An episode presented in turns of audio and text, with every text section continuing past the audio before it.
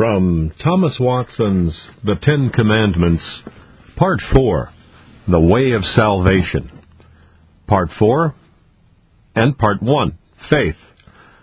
Question: what does God require of us that we may escape His wrath and curse due to us for our sin? Faith in Jesus Christ, repentance unto life, with the diligent use of all the outward means whereby Christ communicateth to us the benefits of redemption. I begin with the first, faith in Jesus Christ, whom God hath set forth to be a propitiation through faith in His blood, Romans three twenty-five. The great privilege in this text is to have Christ for a propitiation, which is not only to free us from God's wrath, but to ingratiate us into His love and favor.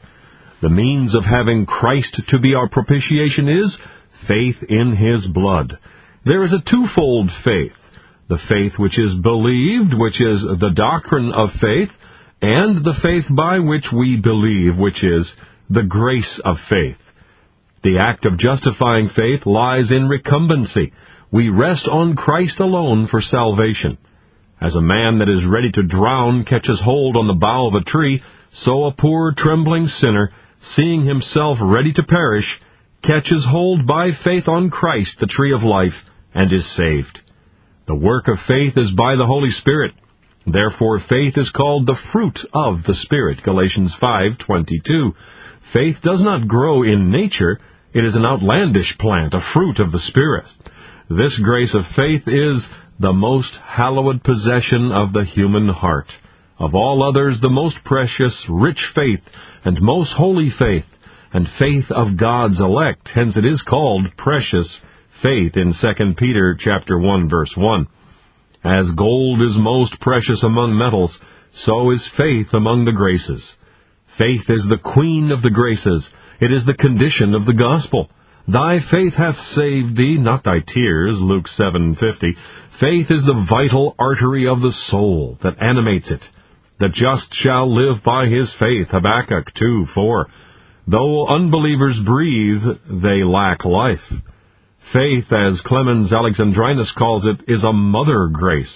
It excites and invigorates all the graces. Not a grace stirs till faith sets it to work. Faith sets repentance to work. It is like fire to the still. It sets hope to work. First we believe the promise, then we hope for it. If faith did not feed the lamp of hope with oil, it would soon die. It sets love to work. Faith which worketh by love, Galatians five six. Who can believe in the infinite merits of Christ, and his heart not ascend in a fiery chariot of love? It is a catholicon, or a remedy against all troubles, a sheet anchor cast into the sea of God's mercy to keep us from sinking in despair. Other graces have done worthily. Thou, O faith, excellest them all. In heaven, love will be the chief grace, but while we're here, love must give place to faith. Love takes possession of glory, but faith gives a title to it. Love is the crowning grace in heaven, but faith is the conquering grace upon earth. This is the victory that overcometh the world, even our faith, First John five four. Faith carries away the garland from all the other graces. Other graces help to sanctify us, but faith only has the honor to justify us. Being justified by faith, Romans five one. Question: how comes faith to be so precious?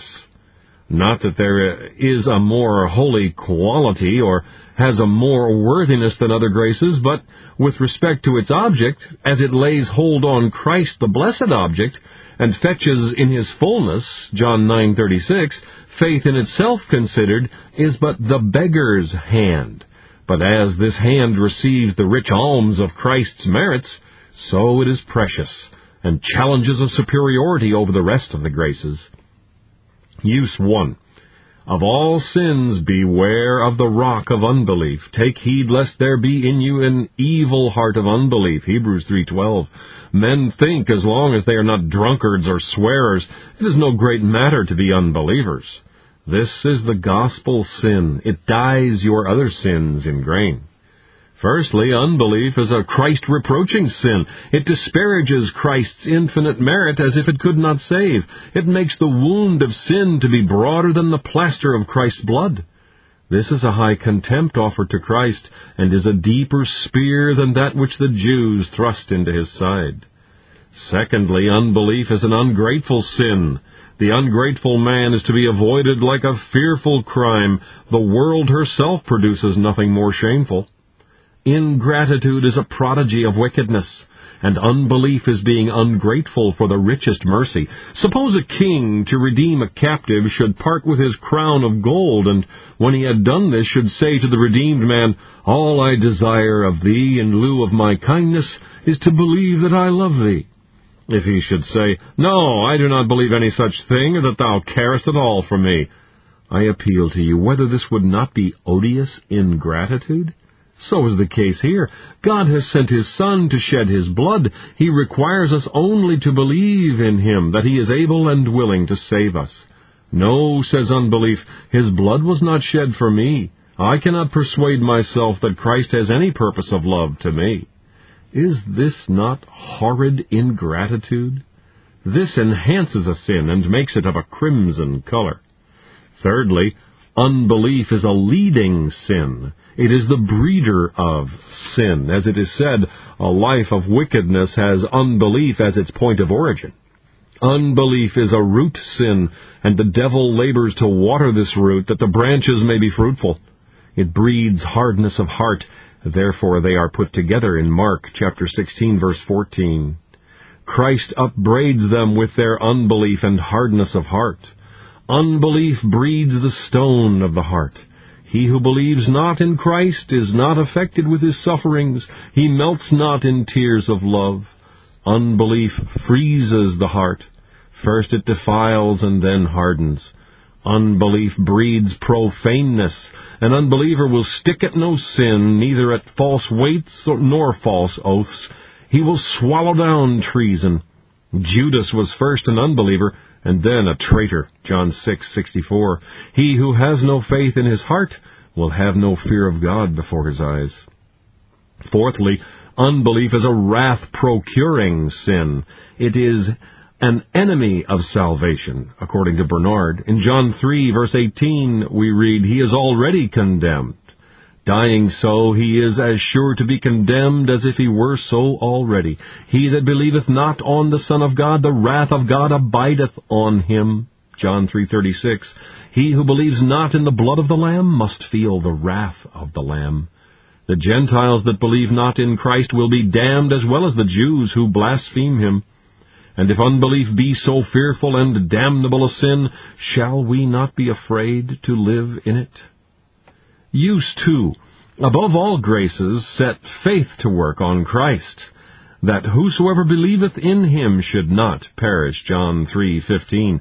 Above all, taking the shield of faith, Ephesians six sixteen. Say, as Queen Esther, "I will go in unto the king, and if I perish, I perish." She had nothing to encourage her. She ventured against law, yet the golden scepter was held forth to her. We have promises to encourage our faith. "Him that cometh unto me I will in no wise cast out," John six thirty-seven. Let us then advance faith by a holy recumbency on Christ's merits. Christ's blood will not justify without believing. They are both put together in the text, faith in His blood. The blood of God without faith in Christ will not save. Christ's sufferings are the plaster to heal a sin-sick soul, but this plaster must be applied by faith. It is not money in a rich man's hand, though offered to us, that will enrich us, unless we receive it. So Christ's virtues or benefits will do us no good unless we receive them by the hand of faith. Above all graces, set faith on work. It is a faith most acceptable to God upon many accounts. Firstly, because it is a God-exalting grace. It glorifies God. Abraham was strong in faith, giving glory to God, Romans six twenty. To believe that there is more mercy in God and merit in Christ than sin in us, and that Christ has answered all the demands of the law, and that His blood has fully satisfied for us, is in a high degree to honor God. Faith in the mediator brings more glory to God than martyrdom or the most heroic act of obedience. Faith in Christ is acceptable to God, secondly, because it is a self-denying grace. It makes a man go out of himself, renounce all self-righteousness, and wholly rely on Christ for justification. It is very humble. It confesses its own indigence and lives wholly upon Christ. As the bee sucks sweetness from the flower, so faith sucks all its strength and comfort from Christ. Thirdly, faith is a grace acceptable to God, because by faith we present a righteousness to Him which best pleases Him. We bring the righteousness of Christ into court, which is called the righteousness of God, Second Corinthians five twenty-one. To bring Christ's righteousness is to bring Benjamin with us. A believer may say, Lord, it is not the righteousness of Adam or of the angels, but of Christ, who is God-man, that I bring before thee. The Lord cannot but smell a sweet savor in Christ's righteousness. Use three. Let us try our faith. There is something that looks like faith and is not.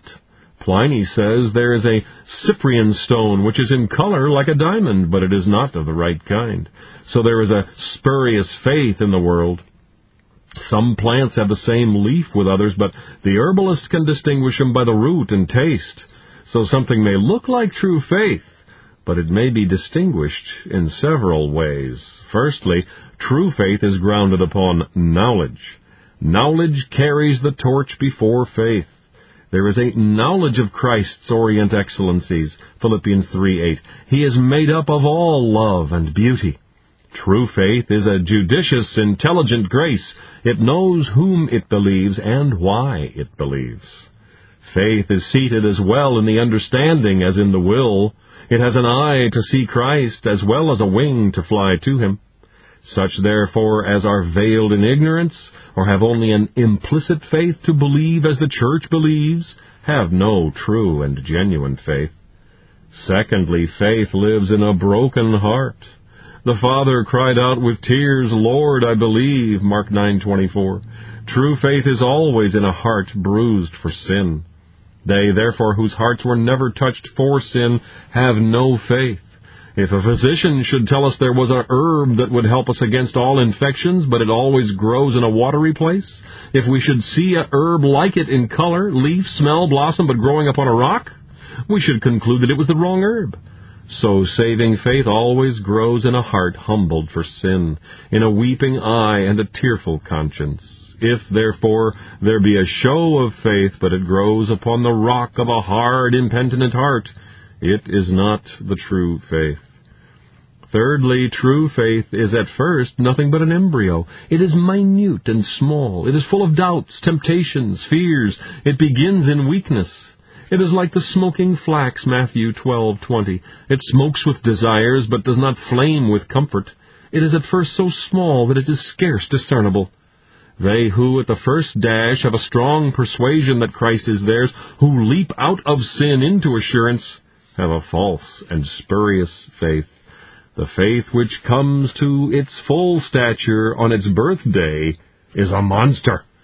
The seed that sprung up suddenly withered, Matthew thirteen five and six. Fourthly, faith is a refining grace. It consecrates and purifies. Moral virtue may wash the outside, but faith washes, washes the inside, purifying their hearts by faith, Acts fifteen nine. Faith makes the heart a temple with this inscription, Holiness to the Lord. They whose hearts have legions of lust in them were never acquainted with the true faith. For one to say he has faith and yet live in sin, as if one should say he was in health when his vitals are perished. Faith is a virgin grace. It is joined with sanctity, holding the mystery of the faith in a pure conscience, First Timothy three nine. The jewel of faith is always put in the cabinet of a pure conscience. The woman that touched Christ by faith fetched a healing and cleansing virtue from Him. Fifthly, true faith is, faith is obediential. The obedience of faith, Romans sixteen twenty-six. Faith melts our will into the will of God. If God commands duty, though crossed to flesh and blood, faith obeys. By faith Abraham obeyed, Hebrews eleven eight. It not only believes the promise, but obeys the command. It is not having a speculative knowledge that will evidence you to be believers. The devil has knowledge. But that which makes him a devil is that he has no obedience. Sixthly, true faith is increasing from faith to faith, that is, from one degree of faith to another, Romans one seventeen. Faith does not lie in the heart as a stone in the earth, but as seed that grows. Joseph of Arimathea was a disciple of Christ, but was afraid to confess him. Afterwards he went boldly to Pilate and begged the body of Jesus. John nineteen thirty-eight. A Christian's increase in faith is known two ways. By steadfastness. He is a pillar in the temple of God, rooted and built up in him, and established in the faith, Colossians two seven. Unbelievers are skeptics in religion. They are unsettled. They question every truth. But when faith is on the increasing hand, it doth strengthen the spirit. It corroborates a Christian. He is able to prove his principles. He holds no more than he will die for. As that martyr woman said, I cannot dispute for Christ, but I can burn for him. An increasing faith is not like a ship in the midst of the sea that fluctuates and is tossed upon the waves, but like a ship at anchor, which is firm and steadfast. A Christian's faith increases and is known also, not just by steadfastness, but by strength. He can do that now which he could not do before. When one is man-grown, he can do that which he was not able to do when he was a child. He can carry a heavier burden. So a growing Christian can bear crosses with more patience. Question, but I fear I have no faith. It is so weak. If you have faith, though it be but in its infancy, be not discouraged. For first, a little faith is faith, as a spark of fire is fire. Second, a weak faith may lay hold on a strong Christ, as a weak hand can tie the knot in marriage as well as a strong one. She in the gospel who but touched Christ fetched virtue from him. Three, the promises are not made to strong faith, but to true faith. The promise does not say, he who has a giant faith, who can believe God's love through um, a frown, who can rejoice in affliction, who can work wonders, remove mountains, stop the mouth of lions, shall be saved. But whosoever believes, be his faith never so small. A reed is but weak, especially when it is bruised. Yet a promise is made to it. A bruised reed shall he not break. Matthew twelve twenty. Four, a weak faith may be fruitful. Weakest things multiply most. The vine is a weak plant, but it is fruitful. The thief on the cross who was newly converted what, uh, was but weak in grace, but how many precious clusters grew upon that tender plant? He chided his fellow thief. Dost thou not fear God? Luke twenty-three forty. He judged himself. We indeed suffer justly. He believed in Christ when he said, Lord. He made a heavenly prayer. Remember me when thou comest into thy kingdom. Weak Christians may have strong affections. How strong is the first love, which is after the first planting of faith? Five, the weakest believer is a member of Christ as well as the strongest, and the weakest member of the body mystic shall not perish. Christ will cut off rotten members, but not weak members. Therefore, Christian, be not discouraged. God, who would have us receive them that are weak in faith, will not himself refuse them. Romans fourteen one. Continuing in our reading of Thomas Watson's The Ten Commandments, Part four, The Way of Salvation, Part two of Part four, Repentance. Then hath God also to the Gentiles granted repentance unto life, Acts eleven eighteen. Repentance seems to be a bitter pill to take, but it is to purge out the bad humor of sin. By some antinomian spirits, it is cried down as a legal doctrine, but Christ himself preached it. From that time, Jesus began to preach and to say, Repent, et cetera, Matthew four seventeen. In his last farewell, when he was ascending to heaven, he commanded that repentance should be preached in his name, Luke twenty-four forty-seven. Repentance is a pure gospel grace. The covenant of works would not admit of repentance. It cursed all that could not perform perfect and personal obedience, Galatians three ten. Repentance comes in by the gospel. It is the fruit of Christ's purchase that repenting sinners shall be saved. It is wrought by the ministry of the gospel while it sets before our eyes Christ crucified. It is not arbitrary, but necessary. There is no being saved without repentance. Except ye repent, ye shall all likewise perish. Luke thirteen three. We may be thankful to God that he has left us this plank after shipwreck. First, I shall show the counterfeits of repentance. Firstly, natural softness and tenderness of spirit. Some have a tender affection arising from their constitution, whereby they are apt to weep and relent when they see any object of pity. These are not repenting tears, for many weep to see another's misery who cannot weep at their own sin. Secondly, legal terrors. A man who has lived in a course of sin at last is made sensible. He sees hell ready to devour him and is filled with anguish and horror. But after a while the tempest of conscience is blown over, and he is quiet. He then concludes he is a true penitent, because he has felt some bitterness in sin. But this is not repentance. Judas had some trouble of mind. If anguish and trouble were sufficient for repentance, then the damned would be most penitent, for they are most in anguish of mind. There may be trouble of mind where there is no grieving for the offense against God. Thirdly, a slight superficial sorrow. When God's hand lies heavy upon a man, as when he is sick or lame, he may vent a sigh or tear and say, "Lord, have mercy." Yet this is not true repentance.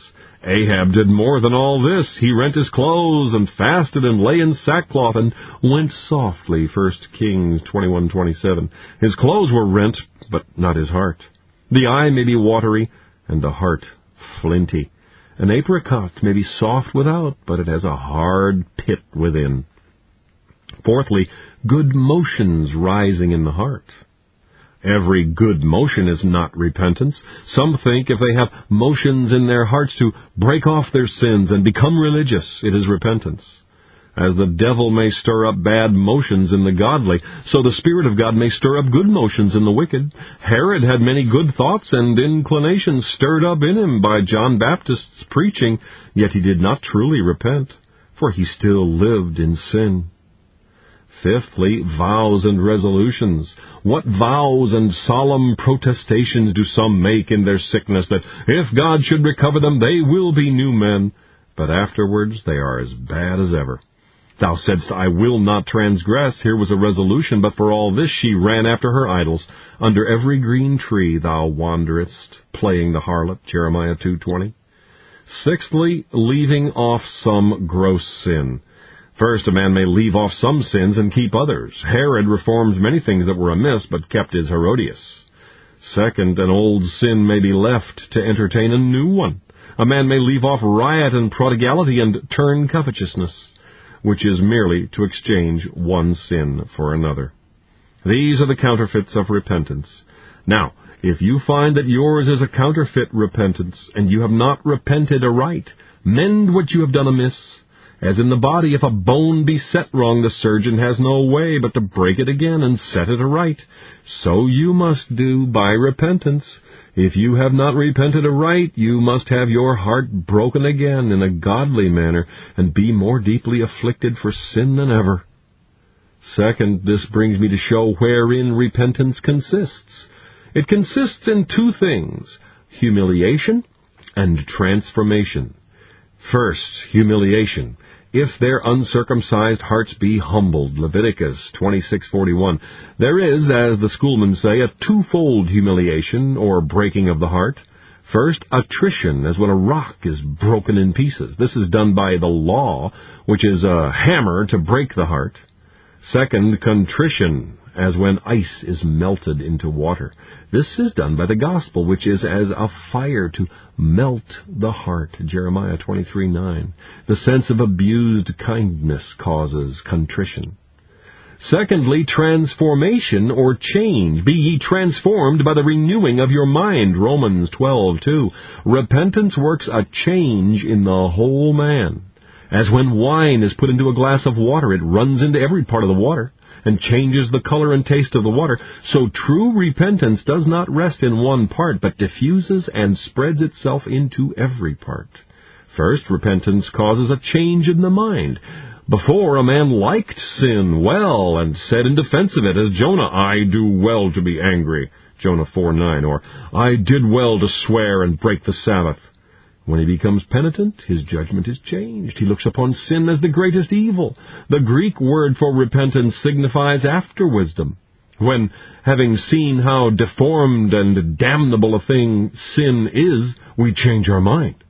Paul, before conversion, verily thought he ought to do many things contrary to the name of Jesus, Acts twenty-six nine. But when he became a penitent, he was of another mind. I count all things but loss for the excellency of the knowledge of Christ Jesus, Philippians three eight. Repentance causes a change of judgment. Second, repentance causes a change in the affections, which move under the will as the commander-in-chief. It metamorphoses the affections. Repentance turns rejoicing in sin into sorrowing for sin. It turns boldness in sin into holy shame. Repentance turns the love of sin into hatred. As Amnon hated Tamar more than ever he loved her, Second Samuel thirteen fifteen, so the true penitent hates sin more than ever he loved it. I hate every false way, Psalms. Thirdly, repentance works change in the life. Though repentance begins at the heart, it does not rest there, but goes into the life. It begins at the heart. O Jerusalem, wash thy heart, Jeremiah four fourteen. If the spring be corrupt, no pure stream can run from it. But though repentance begins at the heart, it does not rest there, but changes the life. What a change did repentance make in Paul! It changed a persecutor into a preacher. What a change did it make in the jailer, Acts sixteen thirty-three. He took Paul and Silas and washed their stripes and set meat before them. What a change did it make in Mary Magdalene! She who before kissed her lovers with wanton embraces now kisses Christ's feet. She that used to curl her hair and dress it with costly jewels now makes it a towel to wipe Christ's feet.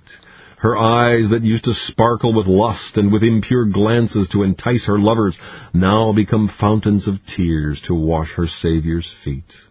Her tongue that used to speak vainly and loosely, now an instrument set in tune to praise God. This change of life has two things in it. First, a breaking off sin. Break off thy sins by righteousness, Daniel four twenty-seven.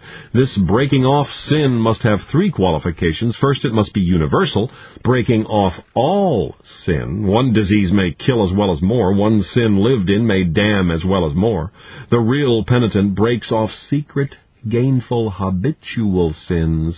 He takes the sacrificing knife of mortification and runs it through the heart of his dearest lusts. Second, breaking off sin must be sincere. It must not be out of fear, but upon spiritual grounds, as from antipathy and disgust and a principle of love to God. If sin had not such evil effects, a true penitent would forsake it out of love to God. The best way to separate things that are frozen is by fire. When sin and the heart are frozen together, the best way to separate them is by the fire of love. Shall I sin against a gracious Father and abuse that love which pardons me? Third, the breaking off sin must be perpetual, so as never to have to do with sin any more. What have I to do any more with idols? Hosea fourteen eight. Repentance is a spiritual divorce which must be till death. Change of life, secondly, has in it a returning unto the Lord. It is called repentance towards God, Acts twenty twenty-one. It is not enough when we repent to leave old sins, but we must engage in God's service. As when the wind leaves the west, it turns into a contrary corner. The repenting prodigal not only left his harlots, but arose and went to his father, Luke fifteen eighteen. In true repentance, the heart points directly to God, as the needle to the North Pole. Use. Let us all set upon this great work of repentance. Let us repent sincerely and speedily. Let us repent of all our sins, our pride, rash, anger, unbelief. Without repentance, no remission. It is not consistent with the holiness of God's nature to pardon a sinner while he is in the act of rebellion. Oh, meet God not with weapons, but with tears in your eyes, to stir you up to a melting penitent frame? First, consider what there is in sin that you should continue in the practice of it. It is the accursed thing, Joshua seven eleven. It is the spirits of mischief distilled. It defiles the soul's glory. It is like a stain to beauty. It is compared to a plague sore, First Kings eight thirty-eight. Nothing so changes one's glory into shame as sin. Without repentance, sin tends to final damnation. The moment of sin passes, the guilt remains. Sin at first shows its color in the glass, but afterwards it bites like a serpent. Those locusts in Revelation nine seven are an emblem of sin. On their heads were crowns like gold, and they had hair as the hair of women, and their teeth were as the teeth of lions, and there were stings in their tails. Sin unrepented of ends in a tragedy. It has the devil for its father, shame for its companion, and death for its wages, Romans six twenty-three. What is there in sin, then, that men should continue in it? Say not, it is sweet. Who would desire the pleasure which kills? Secondly, repentance is very pleasing to God. No sacrifice like a broken heart. A broken and a contrite heart, O God, thou wilt not despise, Psalms. Augustine caused this sentence to be written over his bed when he was sick. When the widow brought empty vessels to Elisha, the oil was poured into them, Second Kings four six. Bring God the broken vessel of a contrite heart, and he will pour in the oil of mercy. Repenting tears are the joy of God and of angels, Luke fifteen seven. Doves delight to be about the waters, and surely God's Spirit, who once descended in the likeness of a dove, takes great delight in the waters of repentance. Mary stood at Jesus' feet weeping, Luke seven thirty-eight. She brought two things to Christ, tears and ointment, but her tears were more precious to Christ than her ointment. Thirdly, repentance ushers in pardon. Therefore they are joined together. Repentance and remission, Luke twenty-four forty-seven. Pardon of sin is the richest blessing. It is enough to make a sick man well. The inhabitants shall not say, I am sick. The people that dwell therein shall be forgiven their iniquity. Isaiah thirty-three twenty-four. Pardon settles upon us the richer charter of the promises.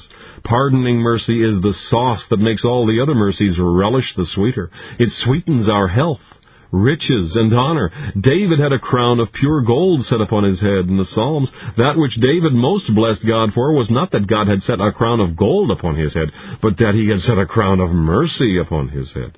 Who crowneth thee with mercies? What was this crown of mercy? You may see it in verse three of Psalm one hundred three. Who forgiveth all thine iniquities?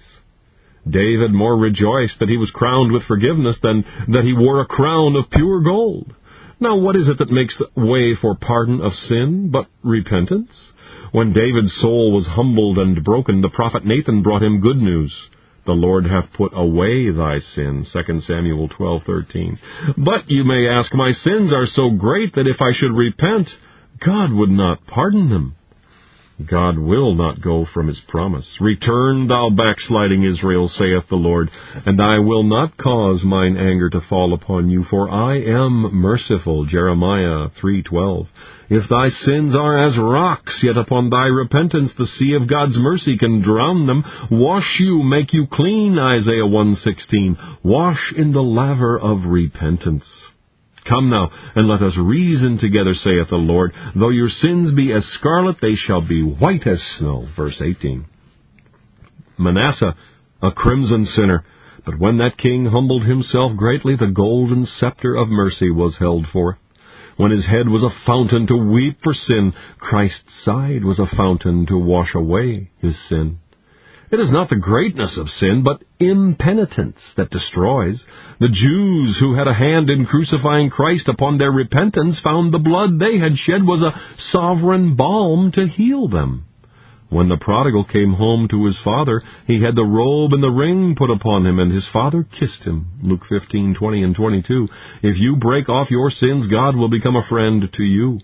All that is in God shall be yours. His power shall be yours to help you. His wisdom shall be yours to counsel you. His Spirit shall be yours to sanctify you. His promises shall be yours to comfort you. His angels shall be yours to guard you. His mercy shall be yours to save you. Fourthly, there is much sweetness in repenting tears. The soul is never more enlarged and inwardly delighted than when it can melt kindly for sin. Weeping days are festival days. The Hebrew word to repent, nicham, signifies to take comfort. Your sorrow shall be turned into joy, John sixteen twenty. Christ turns the water of tears into wine. David, who was the great mourner in Israel, was the sweet singer. And the joy which a true penitent finds is a pre-libation and foretaste of the joy of paradise. The wicked man's joy turns to sadness. The penitent's sadness turns to joy.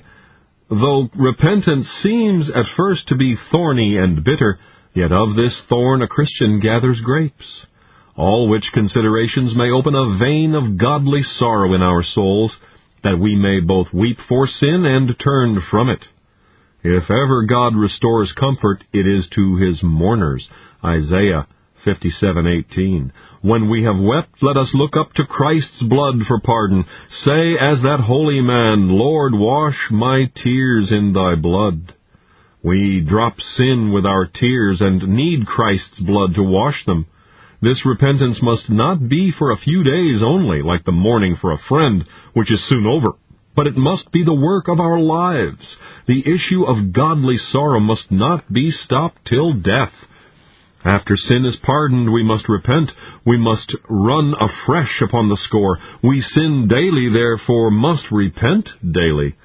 Some shed a few tears for sin, and when, like the widow's oil, they have run a while, they cease. Many, if the bandage of repentance begin to smart a little, pluck it off, whereas the bandage of repentance must still lie on and not be picked off till death, when, as all other tears, so these of godly sorrow shall be wiped away. Question: what shall we do to obtain a penitential frame of heart? Seek to God for it. It is his promise to give a heart of flesh, Ezekiel thirty-six twenty-six, and to pour on us a spirit of mourning, Zechariah twelve ten. Beg God's Holy Spirit, he causeth his wind to blow, and the waters flow, from the Psalms.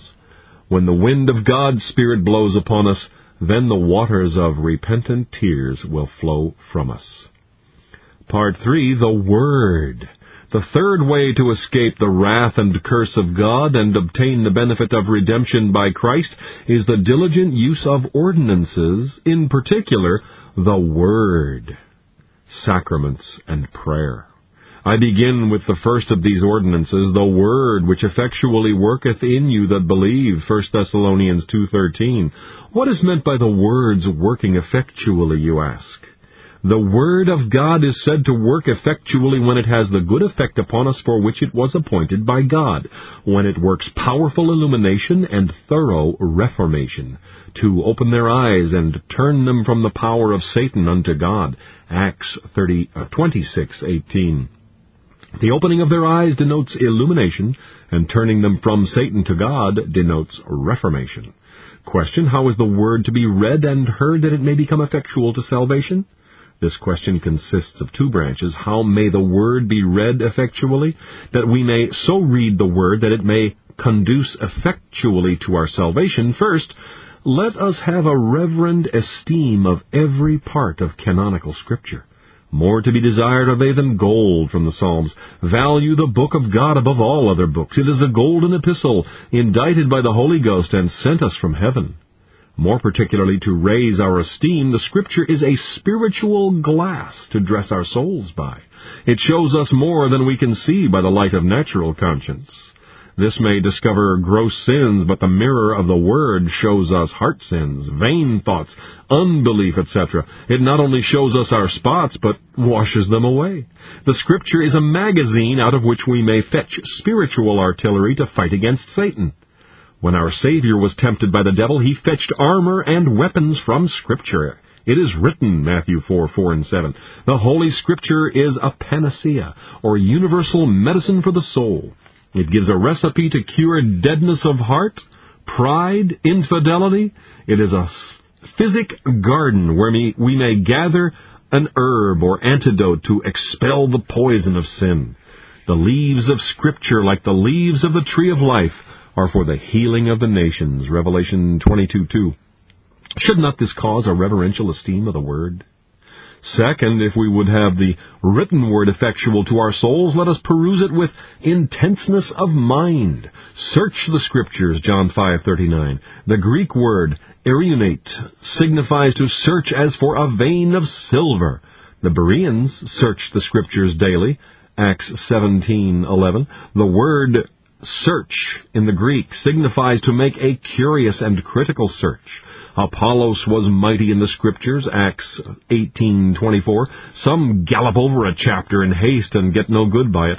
If we would have the Word effectual and saving, we must mind and observe every passage of Scripture. That we may be diligent in the perusal of Scripture, consider that the Word written is the only standard of conduct, the rule and platform by which we are to square our lives. It contains in it all things needful to salvation, what duties we are to do and what sins we are to avoid. God gave Moses a pattern how he would have the tabernacle made, and he was to go exactly according to that pattern, Exodus twenty-five, nine. The Word is the pattern God has given us in writing for modeling our lives. How careful, therefore, should we be in pursuing and looking over this pattern?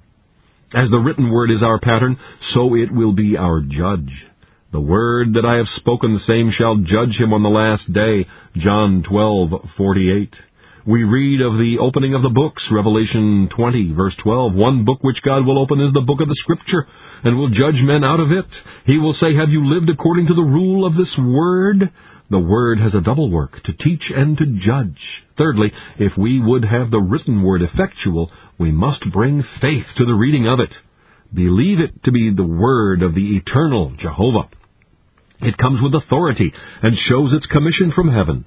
Thus saith the Lord. It is of divine inspiration, Second Timothy three sixteen. The oracles of Scripture must be surer to us than a voice from heaven, Second Peter one, eighteen and nineteen. Unbelief enervates the virtue of Scripture and renders it ineffectual.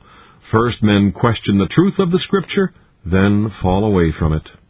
Fourthly, if we would have the written word effectual to salvation, we must delight in it as our spiritual cordial.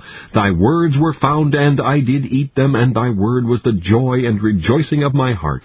Jeremiah fifteen sixteen. All true, solid comfort is fetched out of the Word. The Word, as Chrysostom says, is a spiritual garden, and the promises are the fragrant flowers or spices in this garden. How should we delight to walk among these beds of spices? Is it not a comfort in all dubious, perplexed cases to have a counselor to advise us? Thy testimonies are my counselors, from the Psalms. Is it not a comfort to find our evidences for heaven? And where should we find them but in the Word, First Thessalonians one, four and five. The Word written is a sovereign elixir, or comfort, in an hour of distress. This is my comfort in my affliction, for thy Word hath quickened me. Again from the one hundred nineteenth Psalm. It can turn all our water into wine. How should we take a great complacence and delight in the Word? They only who come to Scripture with delight go from it with success. Fifthly, if we would have the Scripture effectual and saving, we must be sure when we have read the Word to hide it in our hearts. Thy Word have I hid in mine heart. The Word locked up in the heart is a preservative against sin. Why did David hide the Word in his heart? That I might not sin against thee. As one would carry an antidote about him when he comes near a place infected, so David carried the Word in his heart as a sacred antidote to preserve him from the infection of sin.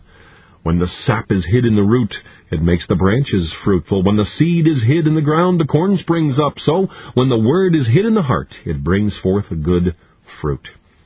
Sixthly, if we would have the written Word effectual, let us labor not only to have the light of it in our heads, but its power in our hearts.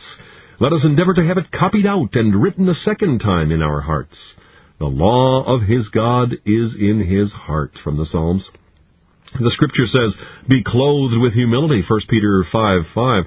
Let us be low and humble in our eyes. The Word calls for sanctity. Let us labor to partake of the divine nature and to have something conceived in us which is of the Holy Ghost, Second Peter one four.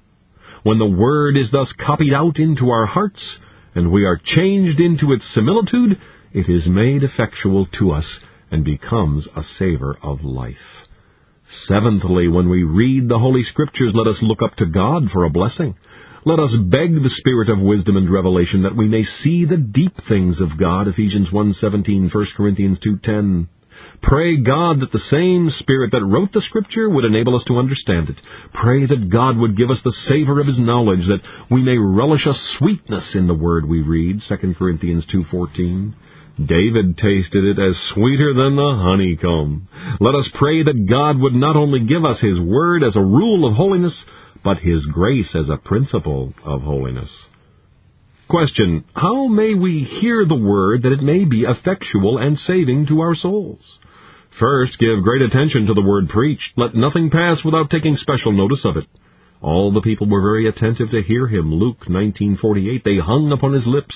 Lydia, a seller of purple which worshipped God, heard us, whose heart the Lord opened, as that she attended unto the things which were spoken of Paul. Acts sixteen fourteen. Give attention to the word as to a matter of life and death. For this purpose, have a care to banish vain, impertinent thoughts which will distract you and take you off from the work in hand. These fowls will be coming to the sacrifice, therefore we must drive them away, Genesis fifteen eleven. An archer may take a right aim, but if one stand at his elbow and jog him when he's going to shoot, he will not hit the mark. Christians may have good aims in hearing, but take heed of impertinent thoughts which will jog and hinder you in God's service. Banish dullness. The devil gives many hearers a sleepy sop, so that they cannot keep their eyes open at sermon. They eat so much on the Lord's Day that they're more fit for the pillow and couch than the temple. Frequent and customary sleeping at a sermon shows high contempt and irreverence of the ordinance. It gives a bad example to others. It makes your sincerity to be called into question. It is the devil's nap time. While men slept, his enemy came and sowed tares. Matthew thirteen twenty-five. Oh, shake off drowsiness as Paul shook off the viper. Be serious and attentive in hearing the word, for it is not a vain thing for you. It is your life. Deuteronomy thirty-two forty-seven. When people do not mind what God speaks to them in His word, God as little minds what they say to Him in prayer. Second, if you would have the word preached effectual to you, come with a holy appetite for the word, First Peter two two. The thirsting soul is the thriving soul. In nature one may have an appetite and no digestion, but it is not so in religion. Where there is a great appetite for the word, there is, for the most part, good digestion. Come with hungerings of soul after the word, and desire it, that it may not only please you, but profit you. Look not at the garnishing of the dish more than at the meat, at eloquence and rhetoric more than solid matter. It argues both a wanton palate and surfeited stomach to feed on salads and dainties, rather than on wholesome food. Third, if you would have the preaching of the word effectual, come to it with tenderness upon your heart, because thy word, thy heart was tender, First Chronicles twenty-two five. If we preach to hard hearts, it's like shooting against a brass wall. The word does not enter. It is like setting a gold seal upon marble, which takes no impression. Oh, come to the word preached with a melting frame of heart. It is the melting wax that receives the stamp of the seal. So, when the heart is in a melting frame, it will better receive the stamp of the preached word. When Paul's heart was melted and broken for sin, he cried, "Lord, what wilt thou have me to do?" Acts nine six. Come not hither with hard hearts. Who can expect to crop when the seed is sown upon stony ground? Fourth, if you would have the word effectual, receive it with meekness. Receive with meekness the engrafted word, James one twenty-one. Meekness is a submissive frame of heart to the word, a willingness to hear the counsels and reproofs of the word. Contrary to this meekness is a fierceness of spirit, whereby men are ready to rise up in rage against the word. Proud men and guilty cannot endure to hear of their faults. Proud Herod put John in prison, Mark six seventeen. The guilty Jews, being told of their crucifying Christ, stoned Stephen, Acts seven fifty-nine. To tell men of sin is to hold a glass to one that is deformed, who cannot endure to see his own face. Contrary to meekness is stubbornness of heart, whereby men are resolved to hold fast their sins. Let the Scripture say what it will. We will burn incense unto the Queen of Heaven. Jeremiah sixty, forty-four, seventeen. Oh, take heed of this. If you would have the word preached effectually, lay aside fierceness and stubbornness. Receive the word with meekness. By meekness the word preached comes to be ingrafted. As a good scion that's grafted in a bad stock changes the nature of the fruit and makes it taste sweet, so when the word is engrafted into the soul, it sanctifies it and makes it bring forth the sweet fruit of righteousness. This Reformation audio track is a production of Stillwaters Revival Books. You are welcome to make copies and give them to those in need. S W R B makes thousands of classic Reformation resources available, free and for sale, in audio, video, and printed formats. It is likely that the sermon or book that you just listened to is also available on cassette or video, or as a printed book or booklet. Our many free resources, as well as our complete mail-order catalog, containing thousands of classic and contemporary Puritan and Reformed books, tapes, and videos at great discounts, is on the web at w w w dot s w r b dot com. We can also be reached by email at s w r b at s w r b dot com, by phone at seven eight zero, four five zero, three seven three zero, by fax at seven eight zero, four six eight, one zero nine six, or by mail at forty-seven ten, thirty-seven A Avenue, Edmonton, that's E D M O N T O N, Alberta, abbreviated capital A, capital B, Canada, T six L three T five. You may also request a free printed catalog. And remember that John Calvin, in defending the Reformation's regulative principle of worship, or what is sometimes called the scriptural law of worship, commenting on the words of God, which I commanded them not, neither came into my heart, from his commentary on Jeremiah seven thirty-one, writes, God here cuts off from men every occasion for making evasions, since he condemns by this one phrase, I have not commanded them, whatever the Jews devised. There is then no other argument needed to condemn superstitions than that they are not commanded by God. For when men allow themselves to worship God according to their own fancies, and attend not to his commands, they pervert true religion. And if this principle was adopted by the Papists, all those fictitious modes of worship in which they absurdly exercise themselves would fall to the ground. It is indeed a horrible thing for the Papists to seek to discharge their duties towards God by performing their own superstitions. There is an immense number of them, as it is well known, and as it manifestly appears. Were they to admit this principle, that we cannot rightly worship God except by obeying his word, they would be delivered from their deep abyss of error. The prophet's words, then, are very important, when he says that God had commanded no such thing, and that it never came to his mind, as though he had said that men assume too much wisdom when they devise what he never required, nay, what he never knew.